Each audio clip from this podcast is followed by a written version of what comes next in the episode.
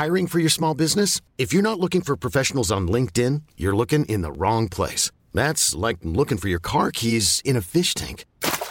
LinkedIn helps you hire professionals you can't find anywhere else, even those who aren't actively searching for a new job but might be open to the perfect role. In a given month, over 70% of LinkedIn users don't even visit other leading job sites. So start looking in the right place. With LinkedIn, you can hire professionals like a professional. Post your free job on linkedin.com slash achieve today. The Andy Jaye Podcast.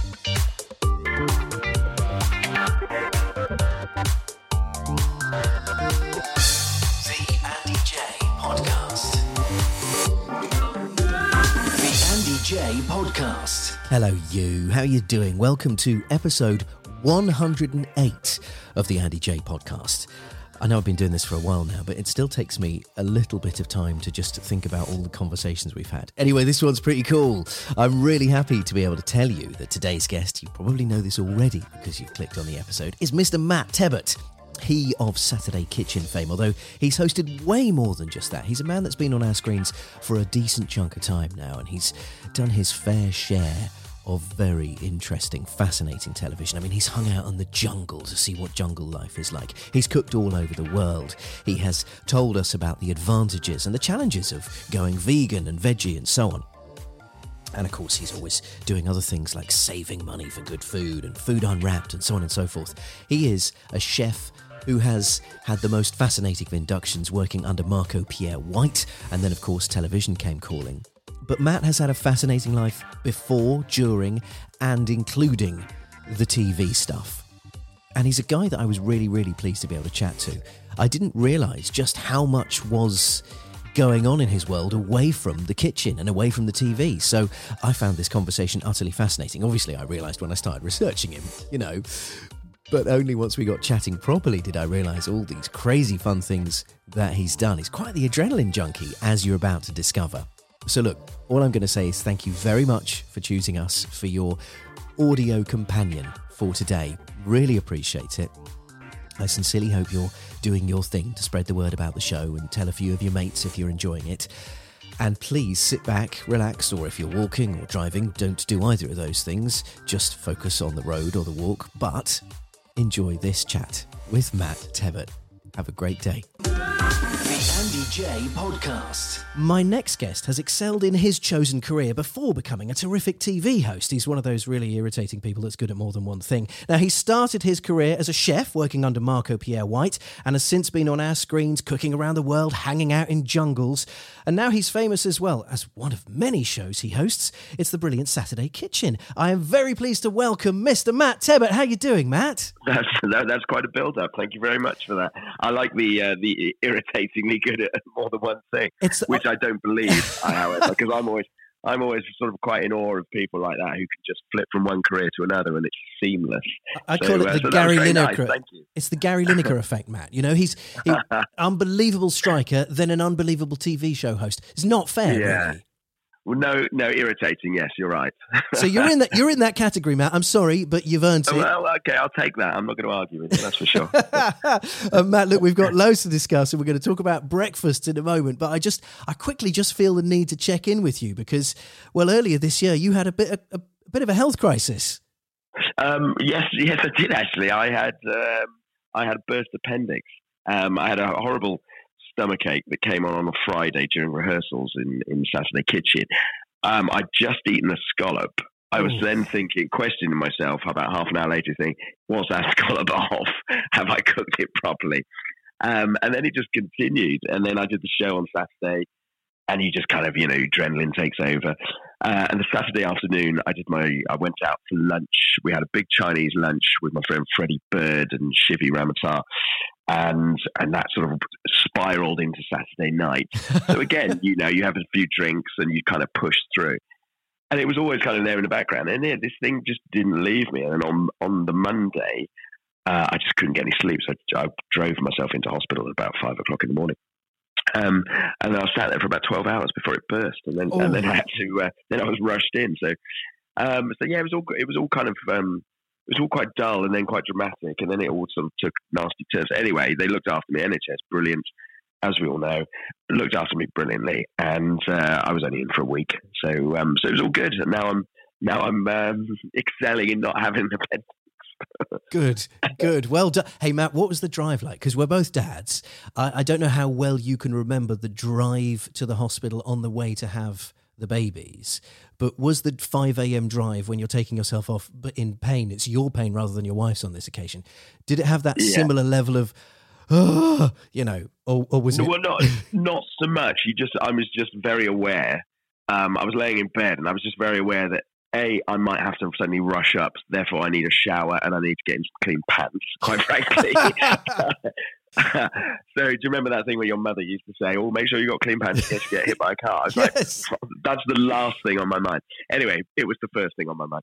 So, so I drove in. Uh, yeah, but I, I remember that trip, like you were saying. I especially remember the trip out of hospital when you've got this this small newborn thing in the back, sort of in the in the child's seat, and then you're just suddenly very aware of how fast you're going and bumps in the road and things like that. Um, yeah, I mean, I remember that very well. When you're looking after yourself, it's not quite the same. I think you could be a bit more reckless. Yeah, it's a bit more business-like. We'll just get Yeah. it done. Yeah, clean Exactly, pants, get we're fine. um, look, Matt, I'm, I'm excited that we've got some some quality time together. So, Matt, look, we're going to have a deep dive into you and your life and your amazing career very shortly. But but first, we've got to talk about what I hope is everybody's favourite breakfast, the full English, because it has changed in our lifetimes. We're similar in age, and you have discovered that actually modern palates are tweaking the full English in in new and innovative ways. Uh, absolutely, and not always for the better. I think. Okay. Um, but so, in my opinion, so this is research done for Milk and More's Breakfast Week, which is going on this week, and it's showing that people are dropping things like black pudding, um, tin tomatoes are being dropped. Tomatoes are becoming those little cherry shishi tomatoes now. hash browns are taking uh, a centre stage on the plate. Sixty-four percent of people want hash browns now, which I don't agree with. Um, and veggie sausages are on the rise, so 11% are going for that. People still want eggs, they still want bacon, um, and certain elements of it, but it's changing. People are swapping up black pudding for avocado, and I just I, I don't agree that that has a place on a on a full English plate, quite frankly. I'm I'm hearing the irritation in your voice. We're going to go through this piece by piece. Firstly, I need I feel I need to stand up for hash browns. What's wrong with hash browns?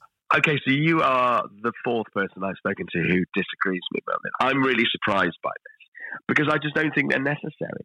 I like, you know, if you if you want to sort of fill up a good piece of fried bread, it's delicious. But a hash brown, it's just like well, it just just feels too alien on a on an English breakfast plate. I just associate hash browns with America. Okay, no, no, I, I hear what you're saying, but I'm one of these people, Matt, that I, I like, if I'm going in for a full English, I like to have a proper food baby by the end. I mean, I want to be Yeah, well- massive. You know what I mean? I don't want any of this kind of like, oh, yeah, I've had a light breakfast. If I'm going big, I'm going big. And and hash browns tick that box, you know, Okay, well, as well as the I mean, fried bread. That's what I'm talking about. Not instead of. No, you, well, you're not going to um, need anything till the evening on that one. I went to a vegan cafe recently for research purposes only, and Go veggie, go vegan. was- Fair was- enough. It was, yeah. it was very good. It was very good. I, I, I really enjoyed it. But the startling thing was that there was some salad on my plate, and I thought, well, there's, there's, this is no time for salad first thing in the morning. You know, I can understand that from from maybe twelve o'clock, one o'clock in the afternoon, salad comes into play, but not before. So I was quite upset by that. So so come on. avocado is much like that. I don't want that on my uh, on my full English. So what is what should it be, Matt? You know, you've you've got the last word on this. To be fair, Yeah. so so what is? I, I'm coming round to your house, and you're saying, right? I'm, I'm just inviting myself here, Matt. By the way, and I'm saying, Okay, right. okay. y- all I want is a full English prepared by you. What's on the plate? Okay, so there's going to be black pudding, um, delicious crispy black pudding. There's going to be crispy streaky bacon, must be streaky. There's going to be tomatoes, which are cooked face down with a bit of salt and butter. So you create all the juices from the tomatoes. There's going to be fried bread, and it has to be white bread, not wholemeal. That would just be wrong. Okay. Um, what else? There's going to be beans. There's going to be brown sauce, sausages. Have I missed anything else out? Tom- uh, uh, mushrooms, obviously. Good. It has to I was hoping there'd be some mushrooms. They're, they're Um, yeah, and then I've pretty much run out of plate, so that that will be it. really. Okay, I mean, you no, can that have sounds toast on the good. side if you like. Have toast and toast and marmalade. You actually you have to have marmalade and you have to have marmite as well. and how are you making my tea? I'm, I haven't given you any specifics. You just said I got a, I got a cup of tea for you here. How? I'm going to make it. It's going to be strong, Yep. uh, really, really dark, um, proper builder's tea in a mug that's chipped. yes, I'm with you on the mug. What does builders mean to you? Because I've heard different interpretations. Some say two sugars, some say one. Where are you at? oh, I don't. I don't go for sugar. Um, Well, that's that's not builder's tea, then, is it? Builder's is milk Uh, with, maybe- with a sugar. not. Is it okay? Okay, not builder's tea then. No, just just a really good, strong cup of tea in a, like I said, in a battered mug. Has the mug has the mug got one of your shows on it, Matt? In which case, which one? Because we, I mean, it's one of the great things about being a broadcaster. You get all these free mugs with logos on. Do you know what? I don't. I'm. I don't have any mugs Oh. with the show name on, and I'm very upset by that because I go to, uh, you know, you pop up on other shows, and they've all got their own mugs, and I don't. Maybe, maybe I should just have one. That always act quite self-indulgent. if you can create a mug for yourself with the show name, show name on it. Yeah, maybe. Maybe People- I should just shut up. actually. People, guests come to your house and they're like, "Oh, where can I get one of these?" No, no, I had them made. yeah, that's a proper Alan Partridge thing to do. I won't be doing that. So let's let's scrub that idea. your, your, your long-standing friends need evidence that you've changed from fame. there it is. There it is. So, well, I mean, I'm look, that's that's the last word on the breakfast, Matt. I mean, you, you basically you're at war with the modern trends of things like avocados. You're not. You're just not happy with that. I'm just, I mean, there's there's a place for them on maybe a brunch table. Uh, I like an avocado. Don't get me wrong. I just think we do so many products so well in this country. You know, mush, let's talk about mushrooms. We grow brilliant mushrooms. They grow all year round. They're sustainable. Um, they're they're pretty much sort of local to to a lot of areas. So we should be kind of eating more of those rather than the avocados that have flown in across the world. I mean, you know, the eco credentials people are much more aware of now. And part of the research that came out is that people care about the fact that things are delivered in electric trucks, they're delivered in sort of you know, less packaging and plastic material, because I think we're all aware of that during the pandemic. When we were buying food in from, you know, food boxes and things like that, we were trying out. There was an awful lot of plastic in this. Yeah. But then as as it progressed, um, that became less so, which is a really good thing. So people are much more aware of, of sustainability and the eco credentials, as well as you know how delicious their food is. Yes, and obviously there's a lot more awareness on the health of certain foods as well now. You know, people people are much more aware of how much salt and how much sugar is in certain things and so on, which is only a good thing. We're more educated about what we're putting into our bodies. But Yeah, as a as a foodie yourself, and by the way, I feel like you've been quite harsh. You're like the Simon Cowell of food judging this morning. which is, uh, really, really impressed by just how stern you're being on some of these ingredients. But how many how many full Englishes a week is too many? um, seven, maybe Seven is too many. So six is okay. I think maybe. Well, the trouble is, is, it takes a lot of time, doesn't it? That's the thing. Yeah. I mean, breakfast is, is one thing where you can grab something on the go, um, and I think during the week that's that's probably what most people go for. The weekends, maybe after a heavy Saturday night, Sunday morning is a great time for fry up. Although you've got Sunday lunch, haven't you? So maybe maybe it's a Saturday thing. So maybe two on a weekend. You know, Saturday, Sunday. I think that's probably where we should keep that. Is it? I mean, I'm sensing this. Is it? Is it connected to hangovers? It's quite connected. They're quite.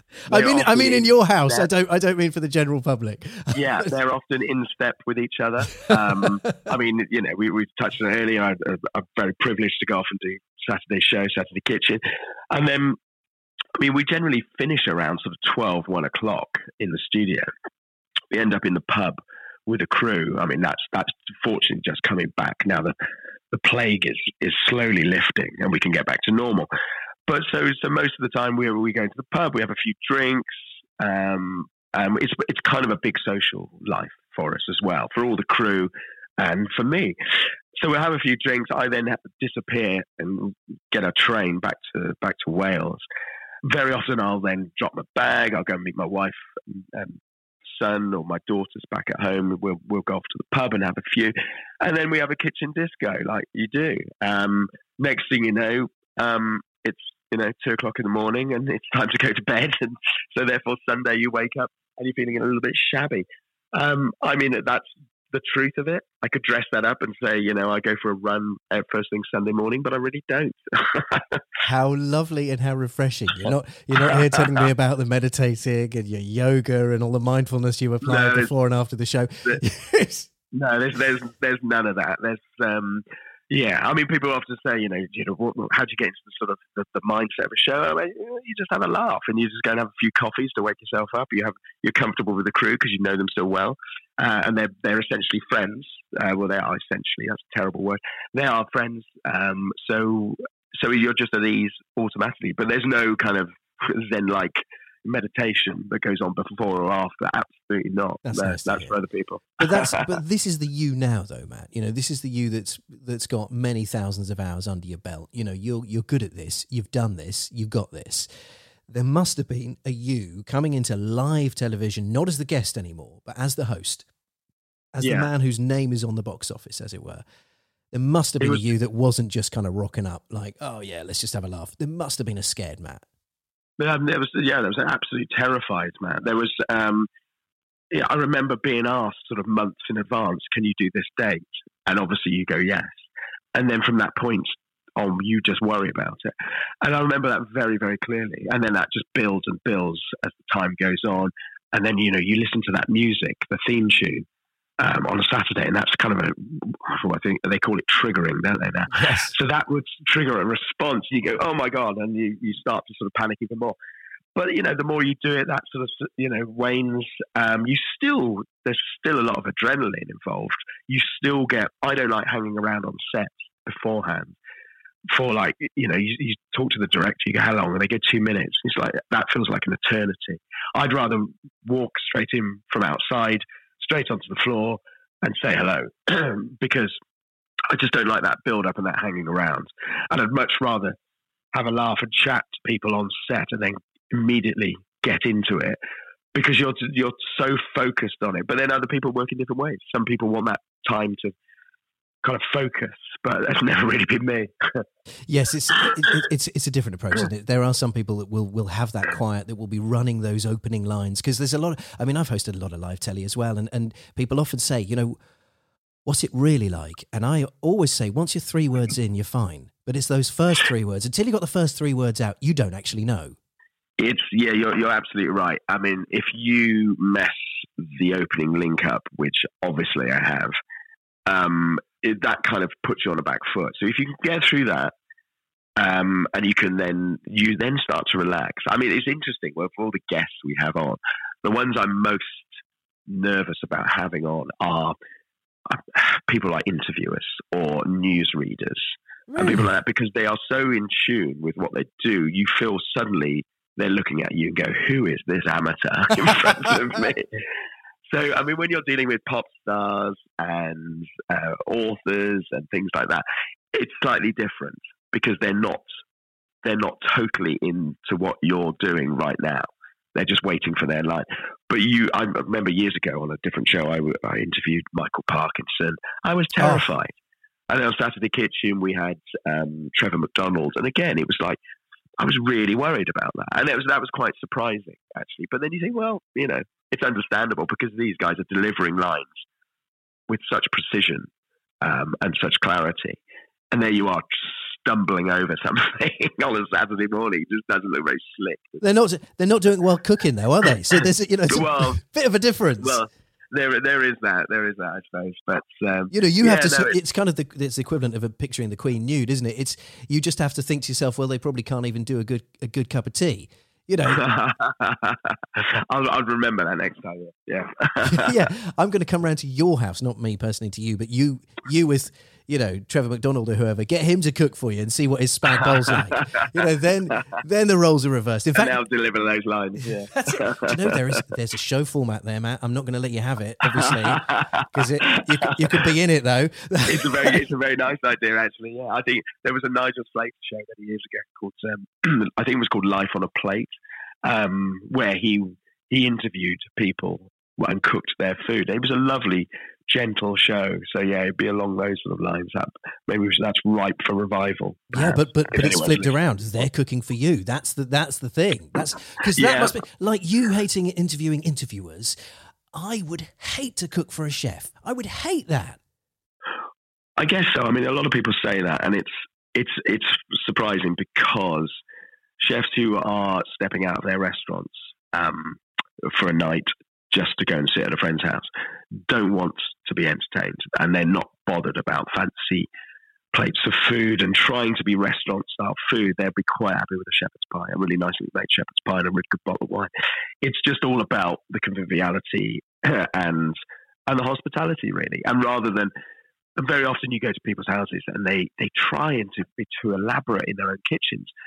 And it's just it's, it's impossible and it's a hiding to nothing because kitchens have teams of people who are well versed in what they're doing. So all the garnishes and things like that that make food look tricksy and, and incredible. Uh, you know, there's there's an army of people usually behind it. Um, so when the home cook tries to sort of recreate that, it's just it always ends up bad. I think, and you just don't need to do that. Just keep it keep it simple. it's quite it's quite flattering though, Matt, because they are doing it to try and impress you. You know, they're, well, they're yes, no, you're right. You're right, absolutely. But then people are then they don't want to. Then they don't want to invite you back because they're terrified of cooking for a chef. And he's like, "Well, no, I just quite like to get out, quite frankly." So do you have a, have a takeaway? You know? Well, exactly. That's the way to do it, isn't it? Do you have a go-to reaction though, Matt? Like if you're over at someone's house, who's kind of a friend, you know, one of your wife's mates or whatever, and you're you're just kind of there, and they are there's bit food being served up. Do you have a generic? Oh, that's terrific! Or oh, I haven't tasted something like this for ages. Or I don't know, generic, but yeah, I mean, you you know, you, you you're not rude, that's for sure. Otherwise, that's going to end badly. Um, but no, I mean, just always very grateful. I think is the is the, the phrase really because people it's the ultimate kind of you know somebody's time that they're putting into something. Uh, and if they're you know spending an awful lot of time, hours poring over things and thoughts, I mean that's the ultimate present, isn't it? I mean, that's you know, people give birthday presents and because they order off Amazon or what have you and send it. I mean, there's there's no thought in that generally, but somebody wants to take the time to cook for you and they're happy with what they do. I mean, that's that's fantastic to know. I mean, I'm no, absolutely not rude. no, no, but you can't you can't go too big because then they'll think you're going to give them a job. So it's, it's, it's until all their mates afterwards. I was once hosting a racing championship which Paul Hollywood ra- was racing in, and a friend okay. of mine who's a bit of an amateur chef found out about this. And actually phoned me and said, "Can I can I bring you some bread to give him?" And I'm like, "No, no oh my way. word, really? Can you imagine? That's really funny. You know, That's just really funny. Uh, yes, I mean, accepting food from people that you don't know is quite a risk, yeah. maybe. um, uh, I mean, people do, uh, and it's very sweet um, without sounding patronising. But it's not it's not what you ultimately want to see or try when you're in a field at a food festival or something like that. So um, yeah, I'd much rather have a conversation with somebody. yeah, yeah. Selfies are good. Bringing me your Tupperware, yeah, yeah. maybe not. let's let's pause on that. Um, Matt, look, we have so much to discuss, but but one thing I'm really curious to hear about because just in our sort of 20 minutes chatting so far, you you come across as so grounded, so kind of, if you don't mind me saying, so kind of every man, which is refreshing because I do speak to a lot of celebrities with their elevated statuses and, and things have changed for them. You know, they, they have been affected by their jobs. How much has, has kind of fame played a part in who you are and, and how has fame changed you? Um, that's very nice to hear. Thank you for that. Um, I don't think it's changed me at all, to be honest. I mean, I think people I mean, this has been, you know, me getting here is not an overnight sensation by any stretch. I mean, this is years and years of of knocks and highs and lows and things like that. And I think, I mean, ultimately, it's it's it's a job, isn't it? It's a lovely job. It's probably the best job I think in the world. Getting to mess around on a Saturday morning, meeting famous people, eating amazing food, and then showing off on telly. Um, but it's still a job, and then you still go back back to your family, and they don't really care who you've been talking to, uh, because there's other there's other pressures in life that sort of come into play. Um, so, for you know, you're sort of wrapped up in your little world for a certain amount of time, an hour and a half on a Saturday morning or whatever it is.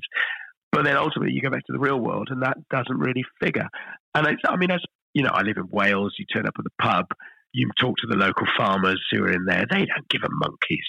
Um, they just, you know, you just need to be nice to people and be interested. I mean, that's the one thing I love about the show is that I'm I'm generally interested in people, and I love I want to hear what they've got to say. um, so so no, I don't think it's affected me in any way really at all. Um, apart, and I hope strangers bringing you food in, in fields. Apart from, yeah, apart from that, which is a bit odd, but um, but uh, yeah, and um, so no, no, I, I, I just you know, it's it's a job that you do, and then you go home. Um, it's a bit like it feels a bit like that to me. Is that because you've had because you've had so many fascinating shows building up to, and I know you're doing shows simultaneously with Saturday Kitchen as well. You know, we know that there's I mean, actually, you're you're in quite a unique position, having worked for so many of the major broadcasters. You know, lots of people aren't allowed golden handcuffs deals and, and whatnot. But you know, you're on Channel Five at the moment, as well as obviously BBC, ITV. You've uh, you've done the Discovery series as well.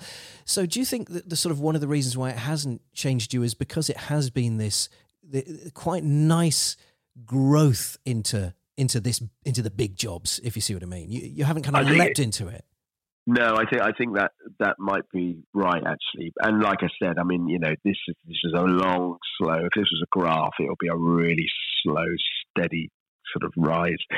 Um, I think that that helps. I think you have to remember how fickle um, the industry is. You know, you're one minute you're uh, you've got you know maybe you got three shows on. Uh, next minute that gets cancelled, you get changed. I mean, it's just the nature of the business. So I think you always have to have that in the back of your mind, really, because things aren't forever, and you know this will be somebody else's gig one day. Um, so, so that keeps you that keeps you grounded. I've always been quite pessimistic, I suppose. You know, I hope for the best, expect the worst, and then and then things are okay because you're expecting something to happen. So, um, yeah, I think that that makes a big difference. I think very often you see people who have gone through those those TV shows, those reality shows, who have gone from from you know unknown to household name within about six weeks, and that can affect people. Yeah. Um, you meet people and you go, "Hang on a sec, you need to just remember that this ain't forever." And uh, you know, you've you've had a great start, um, and I think the people the people who sort of hang around the longest, it seems, people who want to work with you you know, if crew want to work with you, if commissioners want to work with you, if um, you know directors, everyone, then you need to get on really. So you can't be burning bridges everywhere you go. and TV can create monsters. You know, I've met a few. I'm not going to tell you who they are, and they are they're astonishing um, because there's this kind of well, this self importance and entitlement. Yeah. So, so so that yeah, that that can ruin people. It yeah. was it was one of the very first lessons that I was taught in my broadcasting career. It was by Nick Owen. Do you remember him? He used to host Yes, I do. Good Morning yeah. with Anne and Nick, I think it was. Yeah. And I was recording it at the Gas Street Studios, ITV Gas Street Studios in Birmingham. I was hosting right. Children's ITV, and he was reading news. So same studios and our, our dressing, yeah. dressing rooms were next to each other. And so I got to got to know him in the opening weeks. And I can remember saying to him over coffee, I was like, "Have you just got any advice for?" Because I was I was new to all this. Have you got any advice for? You know, how to kind of keep going because you've had such a long career. And he was like, yeah, one very simple piece of advice be nice to everybody because you're yeah. on the way up now. Everyone yeah. comes down. He's like, look at me. I had this massive show and now I'm reading news and I love it.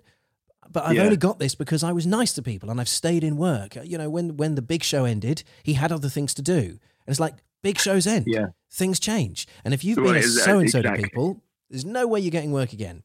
That's exactly it. And um, people, TV has this way of you know, if you can be the most horrendous person in the world, and as long as you turn up on screen and you turn it on for the camera, and that's what people want to see, then they'll tolerate that. And as soon as that show goes, suddenly you're left with this awful person that nobody wants to tolerate anymore because there's no outlet for them. So, so that's when you know people drop off the screens. Is that you know generally that's the sort of thing that happens. But um, Yeah, I mean, it's just not a bad way of living your life, just being nice and smiling to people, is it? No, it's, uh, Really, but it's, it's, it's the way we should all be all the time, regardless of show business or, or not.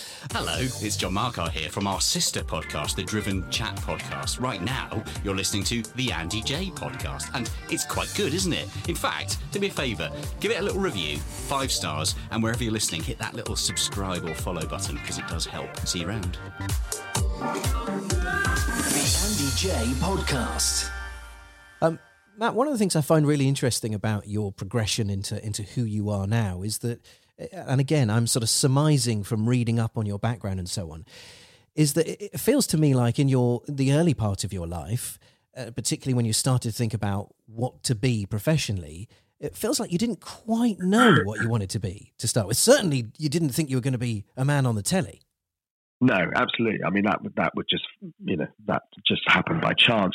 No, I wanted um, I wanted to go into the air force. I wanted well, I wanted to be an astronaut, obviously, because all kids do. Um, How's, how's your then- eyesight? That's I was always told that the was the biggest decision maker. If you've got 2020, you're all right. Otherwise, no chance. Yeah, no. Well, the eyesight was all right. I'm now sat here in glasses, but so that's a, yeah, that was a long time ago. But um, so yeah, I was always wanted to fly planes, so I, I was going to join the air force. Um, so that was kind of the main focus. And then when I went to university, I had to do a degree to get into the air force at the time, so I did that. then I joined this fantastic organisation, which they're still running now, called the University Air Squadron, whereby they take. I think my year they took about thirty people from three or four different universities, and they essentially you're incorporated into RAF life. Um, and they give you flying suits. They teach you to fly. Um, they they give you lectures on a Monday night. You get subsidised beer. It's taxpayers' money that pays for it. It was marvelous. It was the best social club, I met. I made so many great friends there who I'm still in touch with today. But yeah, so I so I was going into the air force. But then, I mean, you say you know the eyesight was the hardest thing. It's for me. I mean, I went and did an hour's flying, and I used to come back absolutely dripping in sweat. And it mentally, it's very very demanding because you're you're sort of 3D thinking. You're throwing this aircraft around the air, and it is fantastic fun, but it is really draining. So I used to go back and cook for my flatmates that I was sharing a house with. And that became more, it was like therapy. It was more relaxing. I enjoyed it. I've always been into food anyway. And at the time, this was kind of like the early mid 90s. London was changing in the food scene. Soho was kind of losing its sleeves. It was getting fantastic restaurants. So I used to go up to Ox- um, from Oxford to, to London. I used to visit a, a girlfriend there. We used to go out to restaurants. And then when you watch a restaurant in full swing, it's like going to the theatre. You see the waiters gliding in and out of each other. It's seamless. You you know the the adrenaline that's going on in the kitchen. They're Yeah. creating this beautiful food from very harsh surroundings. And that became more exciting than than flying fast jets madly. Um, so That is, that so, is yeah, so I crazy to hear. that. But what, what was your skill set like at this point, though, Matt? Because I mean, a lot of I've spoken to loads of chefs, as have you, and, and many of them it was a calling. You know, they they saw something age five and picked up a knife age six, and so on and so forth. Whereas you're Yeah, flying planes. You know, you're not you're not going home was- creating Well, incredible been- dauphinoise or whatever. I've always been sort of greedy, I suppose. We've always had, we always had really nice family holidays. We never had much money. We used to go away in the caravan um, to to northern France uh, and eat really good French food. Great, you know, snails and fish soups and rouille and croutons and you know, fantastic um, patisseries. Um, there was all sorts of food that you just couldn't get in, you know, the early '80s in the UK. So that kind of really woke up my sort of ideas and my senses. So it was always there. But then I kind of rediscovered it later. And I suppose, you know, going into a kitchen back in that time was a bit like joining up in some sort of military service because it was regimented. It could be brutal. It could be it's hugely demanding. Um, the hours were long. You know, it doesn't matter how knackered you were, you're still getting up the next day. Your feet are hurting. You're going into that kitchen you're just going to plow on. So there was a there was a regimented kind of brutality to that system, um, which weirdly appealed, which would have been that sort of initial, you know, going to RAF Cranwell and running around for however many weeks at end it was and getting shouted at. It was a bit like that. So, and then at the end of it, you learn to cook this most amazing food. And there was this kind of the weird juxtaposition between that sort of harshness and what ended up on the plate, which appealed. So, so yeah, so that I suppose that sort of took over. I mean, that's a really interesting one because you can't you can't just rock up to one of these kitchens which are delivering incredible things and Michelin stars and so on without without being tooled with some some basic skills. I mean, it's not like you can just show up and say, "Hello, can I can I just wash the plates?" well, you can in reality, and very often some people do. I mean, I I did a, a year at um, a really good cookery course called uh, Prue Leith's in in London, and I thought, well, if I come out of that and I I don't want, I've decided not to go into a kitchen, then at least I can cook. But then I suppose once you're on that treadmill, and I really enjoyed it. I love the demands of the service. I love the speed, and you know your head's down, and you're you're sort of pushing out these plates. Um, I loved that. I fell in love with the service of it. So so I asked, you know, my first job was at Marco Pierre White's three Michelin star place in London, and I just phoned them up and I said, I just want to look. I also want to come and see what you're doing. I had very limited skills, but if you're happy to learn and you're happy to put in the hours and turn up and be nice and people accept you, then they'll teach you. I mean, you know, if there's any sniff of you being a bit bolshy, oh, you forget it, mate. You're out. Yeah, yeah, there's no there's no second chances in places like that. But um, yeah, I mean, it's it's that old fashioned way, which I think is still good today, and I don't think enough sort of young kids do it. Is that knocking on a back door somewhere and going, "Can I come in? Can I see what's going on? I'll just stand here. I'll work for free. I'll make you tea, I'll make you coffee, and make yourself available. But I think so many people now expect to give in a CV and they're going to phone them up and get a job. And I don't, I just don't think that shows the level of commitment that you could show. Yes, yes, the world doesn't owe. God, that got to be serious. No, I liked it though because it's true. The world, you know, the world doesn't owe everybody a living, and, and a lot of people do do sort of feel that they're entitled these days. I mean, Matt, is it true that when you, you sort of mentioned you worked for Marco Pierre White and you said you, you phoned them up and, and, and sort of blagged your way in as, as such? Is it true? Because yeah. I've heard it, it might be an urban myth that, that that first phone call you were actually speaking to Marco himself and hadn't realised. Yeah, it, it was. It was it was it was I still remember it to this day. I was I was chatting to who I thought was a really I mean, can I use the word arsey? Arsey French waiter. You've done it. We're good. yeah. So I was chatting to this guy for a while. I said, look, ultimately, I said, look, all I want to do is come into the kitchen. I want to stand in the corner. I want to see what goes on. I can do anything you want. I don't want to be paid. And I was getting really quite bullshit at this point. And the guy goes in a French accent. He goes, okay, come in tomorrow. And I said, right, fine. So when I turn up and Marco's there and he looks at me and said, who the hell are you? Who do I say I spoke to? And he went, Marco Pierre White. Put the phone down. and I, my heart sunk. I thought, oh my God, I've blown it already. And then I went in and then I got, I, I, I saw him late that night. I got chatting. He offered me a job. Um, so yeah, so that that was it really. But it was it was that initial contact, I suppose, which makes makes the difference. And and you you should just need to look like you want to learn and you want to be there, and that makes all the difference to somebody. I mean, yes. I've had restaurants since, and you know the number of people you get walking through your door, and they just don't look interested. And you go, what? You know, why do I want to hang out with you? For, for 16, 18 hours a day if you don't look interested. There's a very famous London chef, um, fantastic chef called Rowley Leigh, and he once famously said to me, he said, um, he said he likes to employ people who are slightly mad. Um, because it just makes them the day go quicker. yes, I'm here for the madness. Yeah, it's just, it's just much more fun, isn't it? I yeah, mean, I love that. I mean, Matt, there's, there's sort of two two clear things that that you have demonstrated across your life, and, and that's clearly got you to where you've got. One of them that's really standing out for me is is confidence. You know, you don't just pick up the phone to Marco Pierre White's restaurant with with only a, a year of training under your belt to say, I want to come and watch and do it for free. You've, you've got to have some confidence about you to do that, haven't you? Uh, well, it's, that is an interesting word because I don't think so. I'm, I do not think I'm particularly confident. I've got more confident now, um, standing in front of TV. I have to say, I'm still not very good at giving speeches. I was still not very good. I'm, I'm pretty awful, to be honest.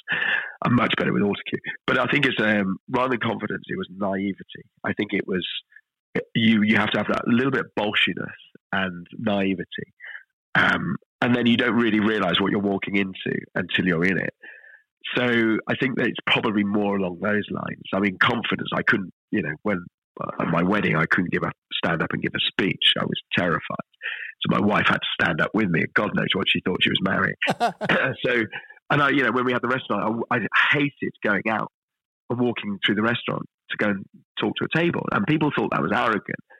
And I really, you know, I was really sorry. I'm really apologetic for it, but it wasn't. It was because I wasn't confident enough to walk past those people.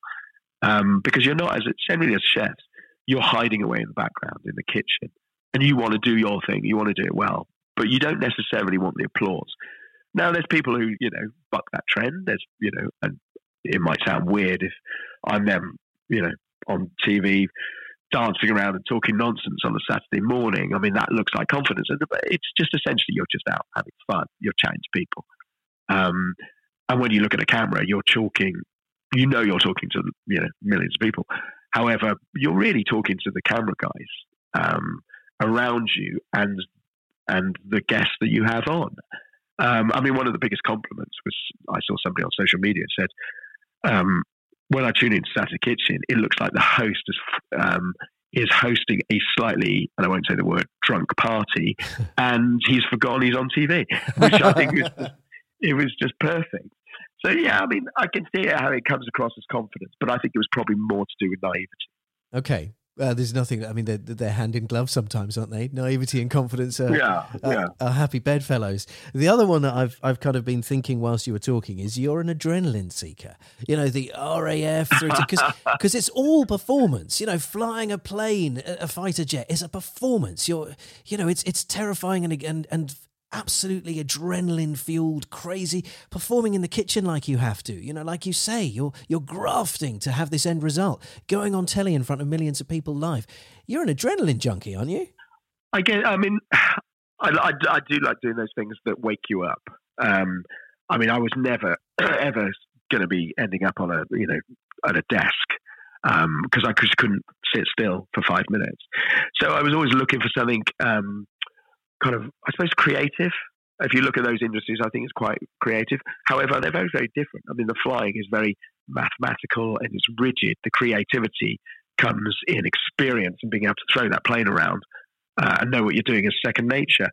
I guess I, that's the same, I guess, when you're learning to cook. And then ultimately, you know, when it becomes second nature, you can just freewheel. So adrenaline, yeah. I mean, I always like get, I always like to do things that wake me up and are quite scary. I mean, dancing terrifies me. I was about I mean, to say you'd make a good dancer because everything you talked uh, about is muscle memory with flight and the, and the learning, learning with the, the, using the knives and so on. You would probably be a shoe in. I mean, it, I it's an interesting one. I mean, I that terrifies the life out of me. Um, unless I'm absolutely smashed at a wedding, I'm I'm just you know I'm well away from the dance floor. But yeah, I mean you know, but again, you never say never because that might be the one thing that you go, this is brilliant. I remember talking. I was talking to a friend Simon Rimmer, who did Strictly some time ago, and he said, if you ever get asked, just make sure you do it. It was the best thing I ever did. Well, I was just about to do this to you, Matt. just just in case. Please don't. That see, that's just triggered me. yeah, I mean that. Oh God! Even now, I, I mean, I'm just cringing because I know how awful I would be. But but you know, again, it's an adrenaline thing. Um, I never say never. Yeah. never say never, except no. For now, what do, yeah. What do they have to do to get you on the dance floor? Is it does it oh, become oh, well, make uh, me an offer I can't refuse kind of thing? Well, no, because I mean, there's a queue of people around the block wanting to do that show. So they'll look for people who are just like really into it, really keen and excited. And they don't want people like me who are going, oh, I'm not sure, I'm not sure. They want that commitment. But um, yeah, but you know, I mean, it's going back to the adrenaline thing. I just think it's so important in life just to, to do things. I mean, they always say, they, do things once a day that steps out your comfort zone, whatever that might be, however small that might be, and it, that's just keep. That's what life's about. That's what keeps it lively. I think. Yeah. You know, if we are going through the same routine all the time, it's you know, and I know you know a lot of people that's that is impossible to step out of. Um, and I've been very fortunate to be offered lots of things to do that. So, so yeah, while they're being offered, I'm just going to take them. Too right. I had a fantastic experience wing walking oh, with the with the RAF Association um, a year ago or so, uh, when you're standing on the top of a biplane and they're spinning you around the air.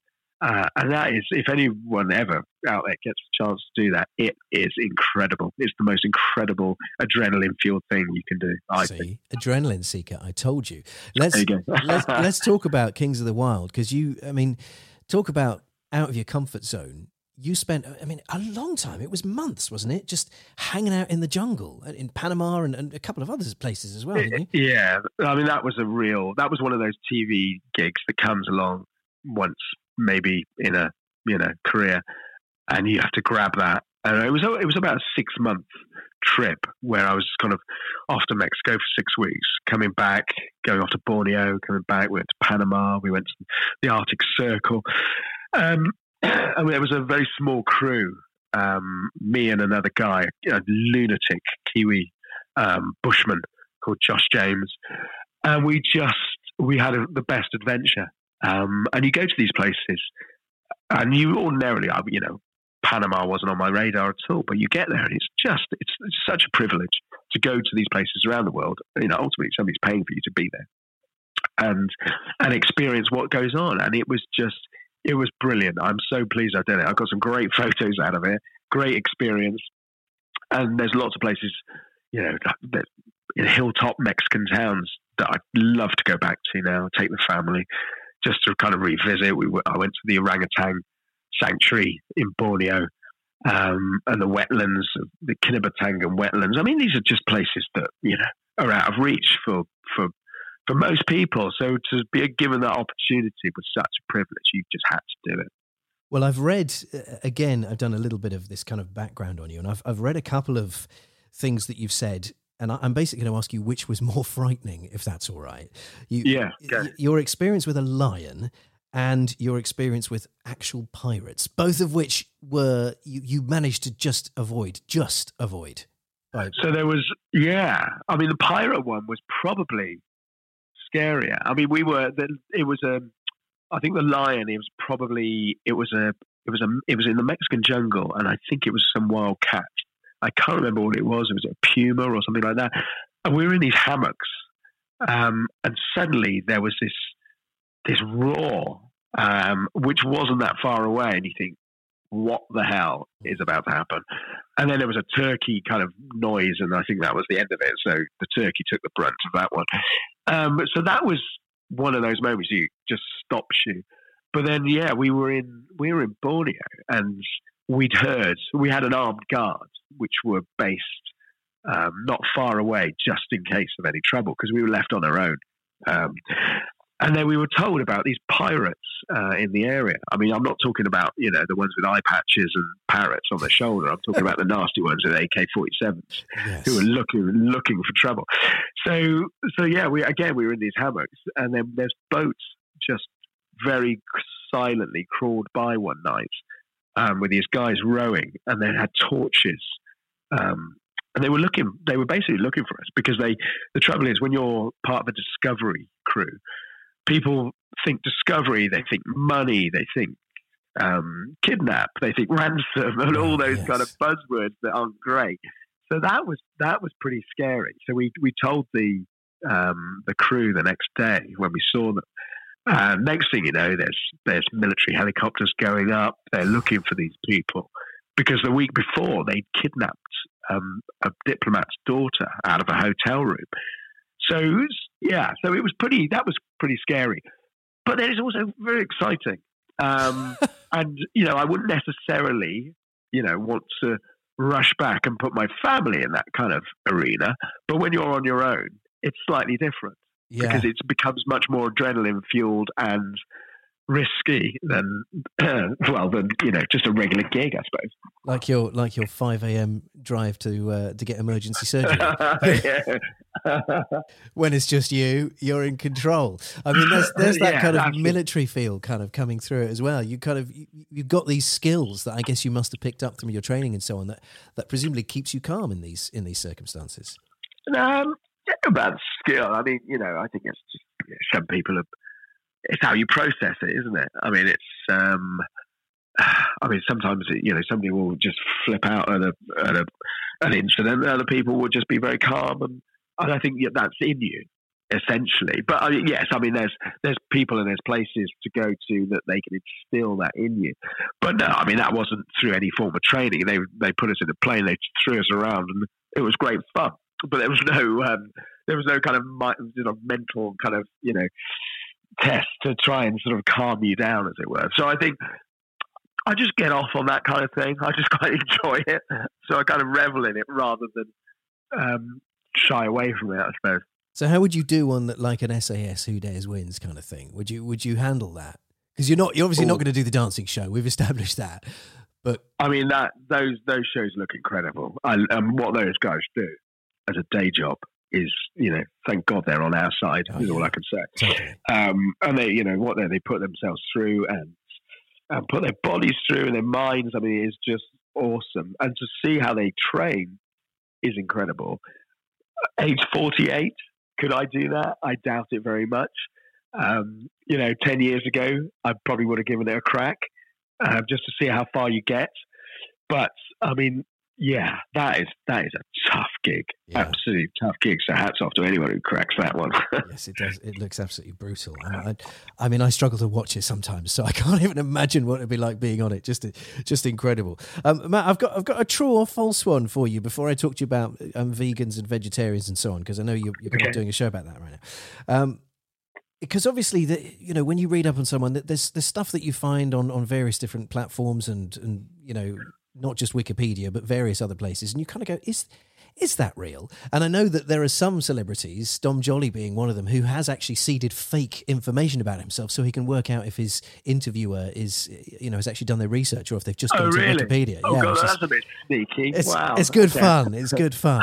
Um, but yeah, there's there's one that I I hope it's true. I'm not sure if it is or not though. Go on then, I'll tell you. In 2013, you hosted a cookery demonstration for the Queen for her coronation celebration at Buckingham Palace. That is true. Did she get involved? It wasn't. It, it was. That's that's a very loose true. It wasn't just for the Queen. It was a. it was at Buckingham Palace for the.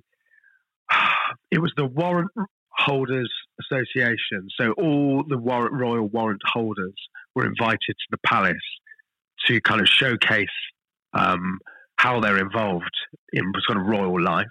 So things like Tabasco, for example, are involved because the royal household likes Tabasco in their Bloody Marys. okay. Uh, they probably like them on their eggs the morning or something like that. So, so there was lots of. So I had to go along, and I was doing some cooking demonstrations using those ingredients. It wasn't just me and the Queen. I have to tell you. Oh, see, that was what I. I'd envisaged just the two of you standing No, there in her no. garden, and you're like, "Come on, love, can you whip up those eggs for me?" You know, yeah, no, sad, sadly not. Sadly not. But so there, there is a grain of truth in that one. We'll, we'll put it down as a sort of, sort Yeah, of. yeah. Yes, you were there, and so was she. I mean, did she? How involved did she get? Presumably, she just kind of watched. Um, we we did see her there. Um, she, I remember she arrived in the back of a Range Rover. They, uh, the boot went open. Um, she walked in, and all these guys rushed out the household and picked up all these bags. Um, it was looked like a shopping trip, basically. really, I mean, I'm not talking shopping bags. I'm talking like posh, you know, high end um, shops that you might find in, say, Windsor. So, so she was, yeah, she was there. It was more about inviting public into um, the gardens to kind of show them, uh, showcase these royal warrant holders. Not easy to say when you've got sort of yes. She she more sort of did a drive by. Well, that's I mean that's Yeah, okay.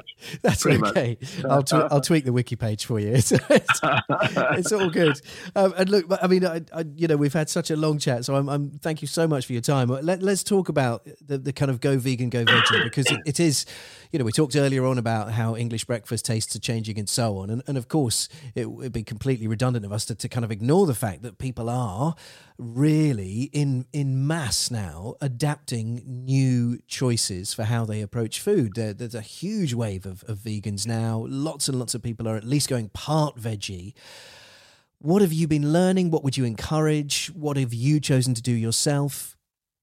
Um, okay, so it's uh, this is really interesting for me because I was I've always been a sort of staunch carnivore, and and now over the years, I mean that's slightly evolving. I'm still you know carnivorous. Uh, I still enjoy foods. I'm much more selective about where it comes from. Uh, I won't eat meat for the sake of eating meat. I won't, you know, if if there's a some bog standard chicken salad or something, I'll try and avoid it unless it's a particularly good chicken. And I know that sounds really privileged, what have you, but it's just it's also a choice because I know that the chickens that you know are on that plate have had a better upbringing and a better life than than a you know one that's flown in from Thailand. Excuse me. Um, so so I'm kind of steering away from the mass produced stuff. I eat a lot more vegetables now. Uh, I much very often go for veggie options uh, on restaurant menus because I feel better at night for it. I, I just eat and sleep better. Um, so that's kind of changing. But also, I mean, when I, I did the vegan veg, vegetarian show on Channel 5, I was much more aware of what goes into vegan food. And for my mind, I don't understand why you go for the vegan options, um, like the, the fake meat and things like that. When it comes from a factory, it's been through enormous amounts of processing. I can't see why, you know, if you're coming from an eco sort of point of view, why that is going to be any better for the planet and for you than just eating vegetables that are maybe homegrown. I mean, that has to be the best thing uh, of those two sort of options. But there are some very good vegan products out there now. And I think it's going to be, it's going to grow and grow and grow. I mean, when we set up the restaurant, which was like 20 odd years ago now, um, vegetarianism wasn't really that big. It was starting to creep in over that time. But now it's, it's absolutely part of the fabric of eating out. Many, many restaurants offer the whole veg- uh, vegetarian menus. And I think vegan, veganism will be the same. And probably in about another 10 years or something, it will be much more prevalent. Okay. But if you try and be a vegan in, in Europe, you're in trouble. I mean, you try and get vegetables in France, it's really difficult. um, so, yeah, I mean, that's, that's kind of where I am on that.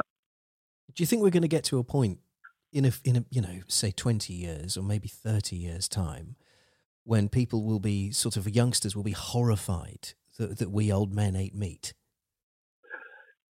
It is an interesting one because because they're now growing meat in labs, aren't they? Mm. Um, and I think, I think, I don't know. I, I have wondered whether it will be, you know, in a hundred years' time, whether the thought of killing an animal to eat it will be abhorrent, and maybe that will be reserved for the kind of, you know, like the Kobe beef is now, or the Wagyu beef is those those kind of high end sort of diners. I don't know. You, you just don't know. I mean, it, you know, we just have to see where technology takes us. I think insects are going to play a much bigger part, whether that's in food that we feed chickens, for example, and then we eat the chicken, or whether we are going to embrace insects. I mean, you know, a large proportion of the world already do. It's just us in the Western world who don't. So I think it'll be very interesting to see where it goes. But I know lab grown meat is very sort of controversial. Um, and then plus the fact, I mean, you look at farmers. I mean, I live in the country of Wales. And if we didn't have the farmers doing what they're doing now, we wouldn't have the countryside like Yes. we do. Yes. Um, so, I mean, do we want to give up that just so we don't, we, you know, we, we reduce the amount of meat we're eating? I'm not so sure. Mm. It's a difficult one. It's a really difficult question. Yes. the.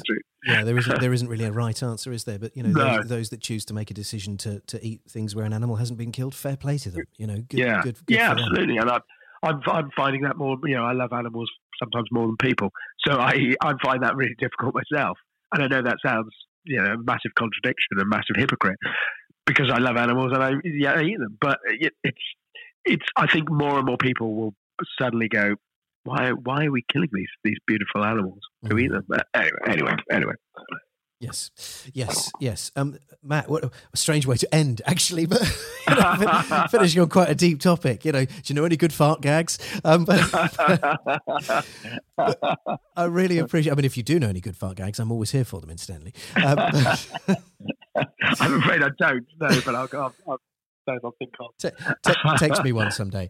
Um, Matt, look, th- thank you very much for your company. I've I've really enjoyed it. It's been fascinating getting to know you, and and uh, I've really, yeah, it's been yeah, really, really enjoyed interesting. it. It's a, it's uh, yeah, it's interesting because you don't question yourself on these things, and suddenly I've just realised I'm getting quite deep, and it's almost a bit like a therapy session. So yeah, thanks very much. I'm always here if you need an ear, as they say. uh, Matt, thank you. Yeah. That's that's been great fun, and uh, and I wish you every success. I hope our paths cross again. Absolutely, no, that's been great. Thanks for your time. Really appreciate it. Brilliant. Take care. Thanks a lot. Bye bye. Bye bye. The Andy Jaye Podcast.